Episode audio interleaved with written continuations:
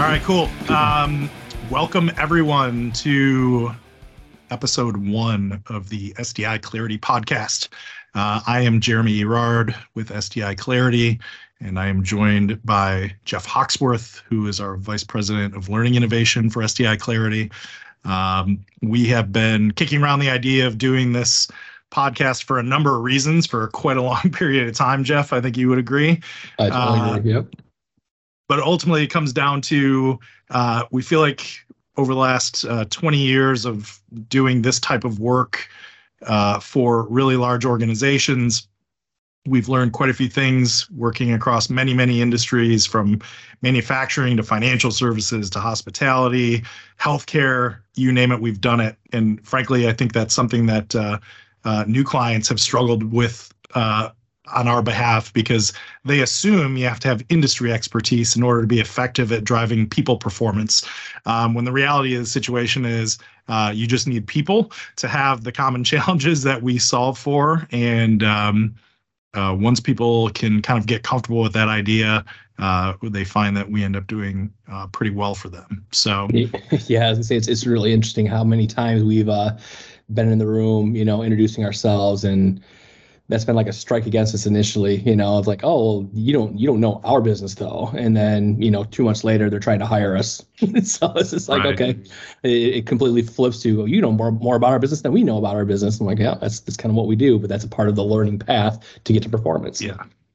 Yeah, and, and I think that that's actually probably a, a pretty good thing to expand on uh, in our first episode is really kind of talking about like what makes us unique. I mean, there are a lot of organizations out there um, that ultimately deliver training uh, products, which is where a lot of our end result work ends up going and what a lot of our team is built around providing. But I think what has made SDI different over two decades and, and really um, allowed much larger organizations to get comfortable with working with someone like us is the fact that we don't focus on what necessarily other people in their space are doing. We focus on their culture, their value proposition, how their organizations operate, and ultimately, what do they need people to know and be able to do in order to get the types of results that they want to get, right? I mean, that's yeah. that's kind of our secret sauce. And you know, when we think about, um, I tell this story uh, several times over the years that the composition of our team is kind of uh, unique in that way as well. I mean, my background obviously is more in entrepreneurship, um, organizational leadership. Frankly, 10 years ago, I had never even heard of an instructional designer. Hmm. Um, but we had built out really good training functions and things of that nature. And then you come from the complete opposite side of that spectrum, both educationally and professionally. Why don't you talk about that a little bit? Yeah, well, it's really interesting. Uh, just to finish off the thought you just started there, um, you know, when when when SDI was founded, it was nothing but learning professionals. and here we are 20 plus years later, and our backgrounds are more diverse than ever. And our uh, solutions are much better because of it. Um, you know, yeah, my, my background is in formal, you know, my degree is in industrial organizational psychology. So it's all about, you know, psychology of work and impacting performance. And, um, which you know instructional design as a discipline if you will is, is part of that. Um, but it's interesting because you go from trying to build out solutions that are technically sound and you know have everything structured the way it's supposed to be from a learning perspective to now with the different um, mentalities and backgrounds that we have we're able to you know throw out different ideas and challenge each other and you know expand our thinking. And it just again the end the end result is tenfold what it was 20 years ago as a result of that. It's great. Um, i know myself personally with that formal background um, my thinking is expanded a lot you know uh, with our diverse backgrounds that we have organizationally. And it's it's again it's all to the better because now i think about things differently even from an instructional design perspective. And what i focus on is different than what it probably would have been 20 years ago. Um, and again, all for the better.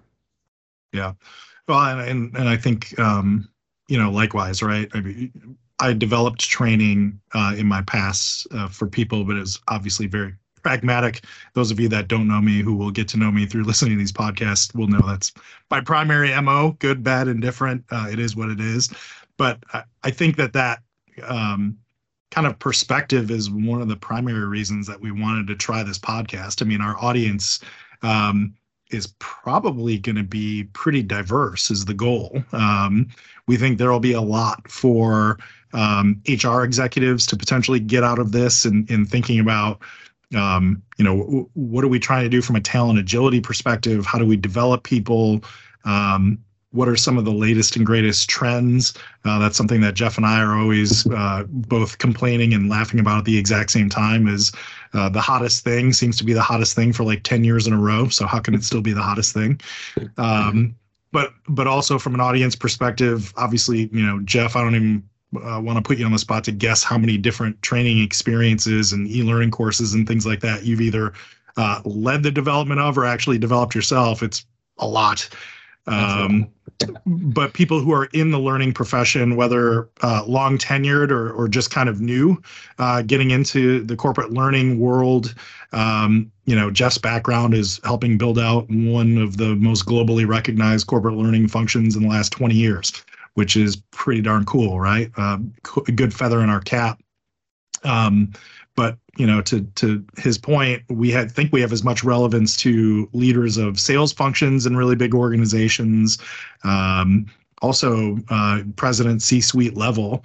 Um, you know the world has uh, always changed. I think the the velocity and the the amount of change has increased pretty significantly over the last two or three years. So everybody's trying to figure out what do we need to do to stay ahead? What do we need to do to grab market share? Um, and ultimately, those are the types of problems that we have become pretty adept at and absolutely love to solve. Is well, tell us where you're trying to go. Uh, we'll help you figure out what's preventing you from getting there, and then ultimately uh, help to design, develop, and implement those solutions to to make that needle move. So. Um, yeah we'll be pretty informal in our approach. Jeff and I will chop it up pretty good. Uh, when we were kind of talking about conceptually doing this, uh, we're always bantering back and forth. We actually had a pretty robust conversation with some other members on the team this morning over a LinkedIn post uh, from a learning professional uh, that we sometimes just uh, find ourselves either scratching our head or literally screaming at, um, going, "Why in the world is this still the case?" Um, uh, so our opinions are are fairly strong, uh, our experiences too. So hopefully that uh, balances each other out, and um, we'll go from there. But uh, Jeff, I think one of the things for me that uh, I appreciated getting involved in this organization now almost ten years ago um, is kind of understanding that perspective that you had going into this type of work as an IO psych major um, and how that translated into actually changing behavior as opposed to understanding it. So, talk a little bit about that because I think that story has uh, a lot of basis into just our overall approach in in how we look at these types of problems. Yeah, I mean, it's something that is a, a consistent theme with us overall and you've you know we've both already mentioned a couple times even in this short podcast thus far is is that we're all about performance and you know going through that program um, it was interesting because I was actually a political science major, and I couldn't believe the night and day differences between my industrial organizational psych classes, which was my minor at the time, and the uh, political science classes, just from the the fact that there was so much clarity, more, so much more clarity and structure, and I knew what was expected of me, um, and I knew how I was supposed to perform in my psychology classes versus the political science, where it was read half a book and we'll test you on it and we'll see where that takes you. Um, so that was a, very early on uh, mind shift change for myself in, in, seeing like, okay, I like this because I know what's expected me. The, things are structured so that I can actually learn better and I can perform better.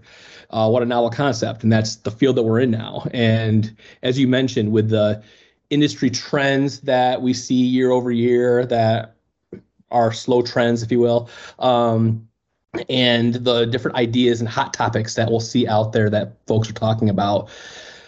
We pride ourselves in the fact that by the time things are trends, we've already thought about it or have done our research um, and have a point of view on it. And we're already impacting our clients' performance based on that. And we always focus on performance as the end goal. People get hung up on the trends and they get hung up on the, the, the hot topics and, you know, virtual reality, you know, is this cool thing, gamification, it's this awesome thing. And everybody tries to shoehorn everything into that because people are excited about it versus micro learning is another one that just drives me nuts. Which one's that? Micro learning. Yes, micro learning. Yes, yeah. No one defines any of those things the same for one. um, and for two, people get hung up on that. So it becomes more about the event or the, I'll call it experience, but it's not about, again, learning and performance. And so one of the things that I think from what I take pride in what we do is that we are not afraid to call those things out early and be very transparent, communicative with our clients right from the the, the get go. I mean, just like any other organization, people bring ideas to us or they're excited. They're like, oh, we need this. And the first question we ask is why? What's mm-hmm. what's what's not happening and why this? you know, what why does it need to be a micro learning? Um, why does it need to be e-learning, frankly? Um, what is it that you're seeing here? What's the performance issue? And then we backward chain everything from there. And so may our end solution include some of those cool bells and whistles? Yeah, to some degree, but we're using them specifically because they're going to drive performance.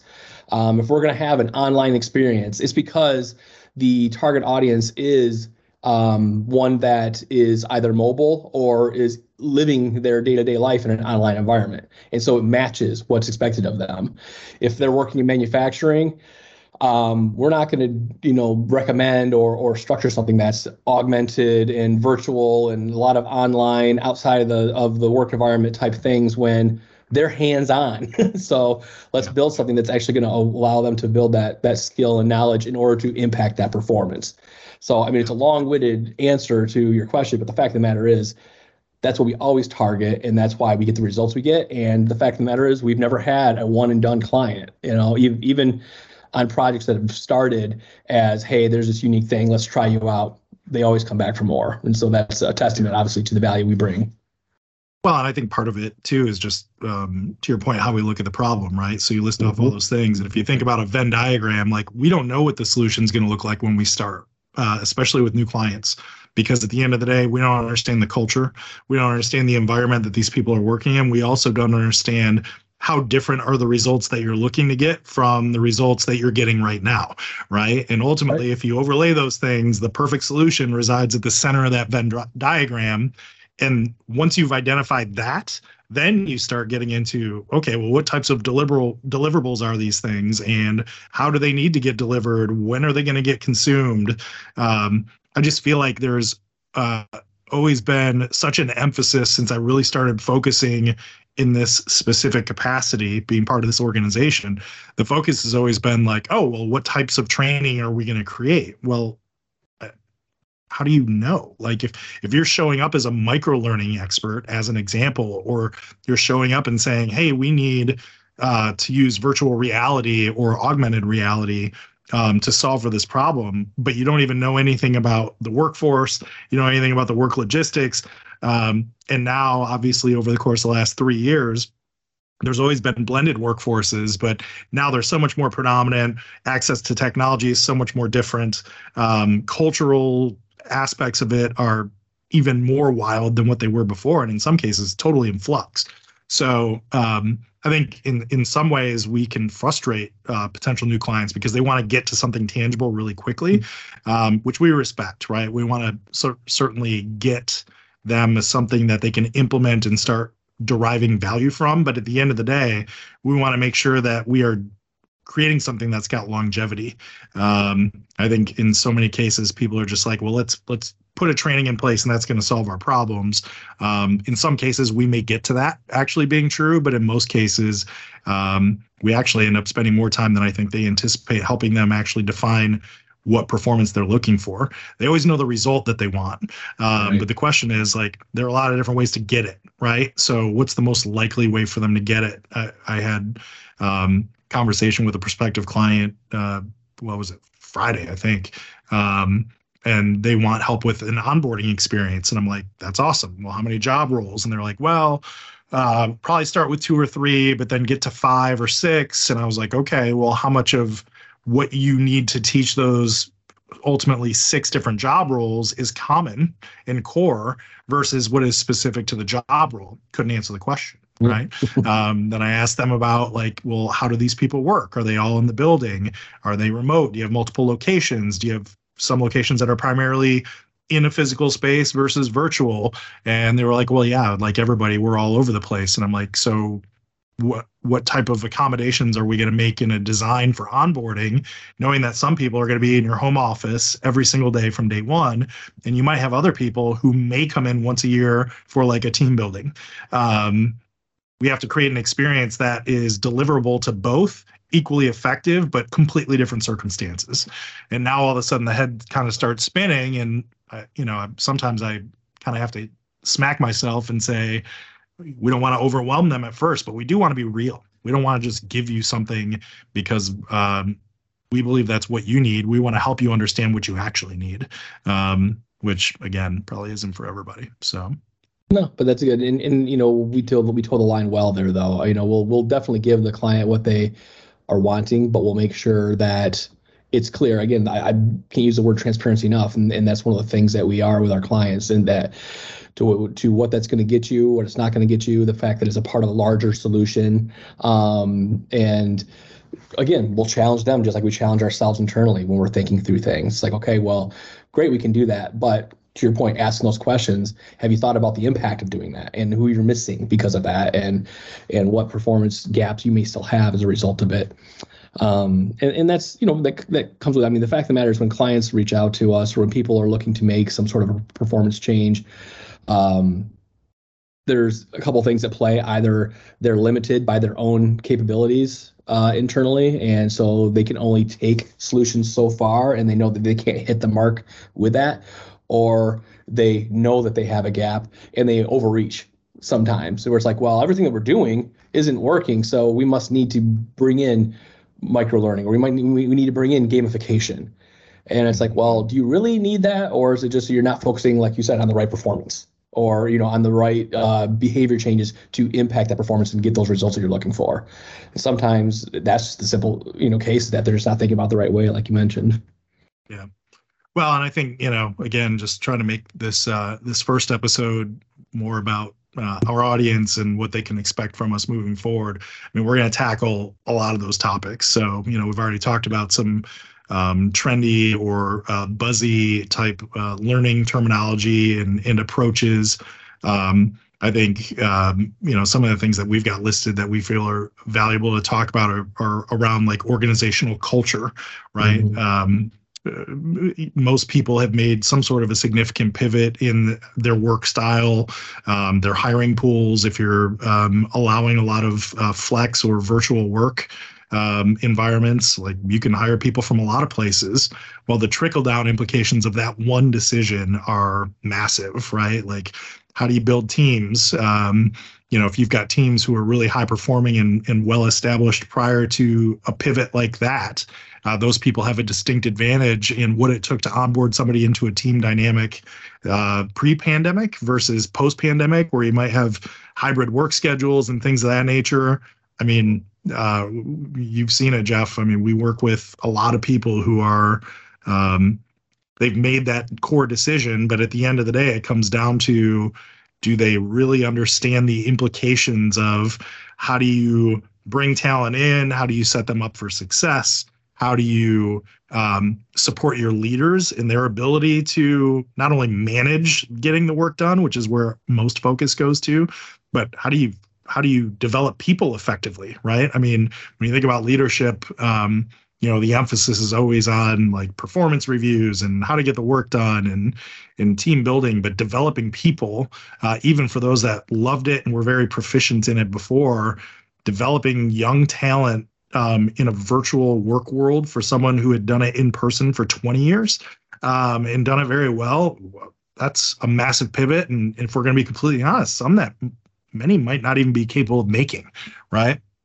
Right. So topics like that, um, topics like things that we're seeing just from a, um, uh, I would say like a, a work focus Uh, you know, we're seeing a lot of different uh, types of organizations do a lot of different things differently um, that we find are cool, that we find are curious. Um, so hopefully we can be a little bit of a uh, um, an insight for listeners into hearing what other organizations are doing, uh, despite their industry, despite even their size um, in some cases. But uh, rest assured, we'll always have some sort of a point of view.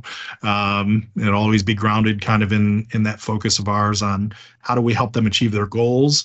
Uh, the rest of it, um, the exploration is tells us what we need to build. Um, but helping them define how they want to achieve the things they want to achieve, not just what, is um, is I think where we we have set ourselves apart historically. So.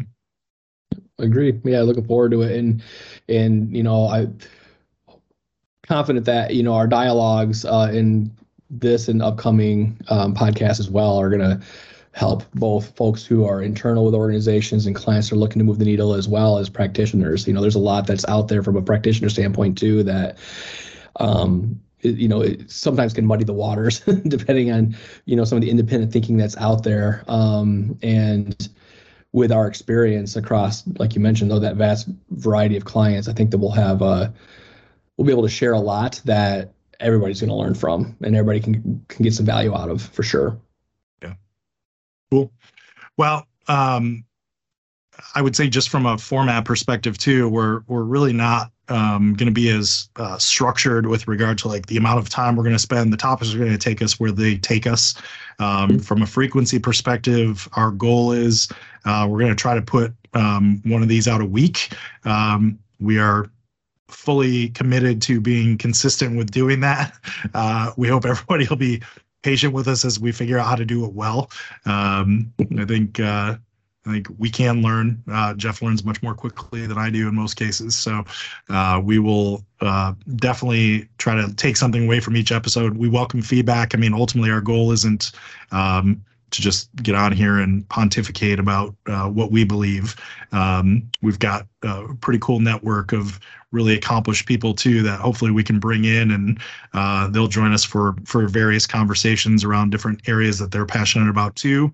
Um, but ultimately, uh, what we hope is that um, the, those that do take the time to listen also take the time to engage in some dialogue um, about the podcast. You know, as a as a little bit of a community.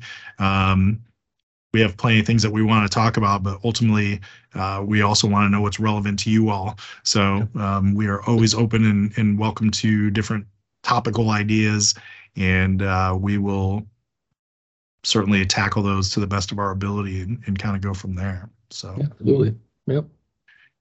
Anything else you want to get out of this, Jeff, before we wrap up episode one?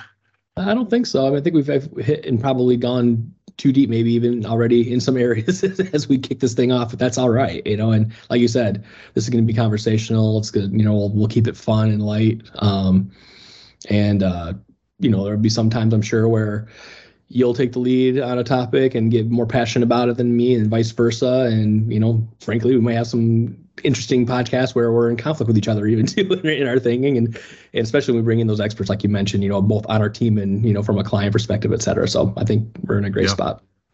Yeah 100% all right. Cool. Well uh, this is our first crack at it. We will um, listen back see how we did uh, but um, for those that did carve out some time to, to take a listen to our first uh, attempt at this we appreciate that very much and uh, we look forward to pushing out some additional episodes and, and getting your feedback, whether in a public forum or, or directly, either one. So yeah. we will uh, talk to you all soon. And thanks, everybody.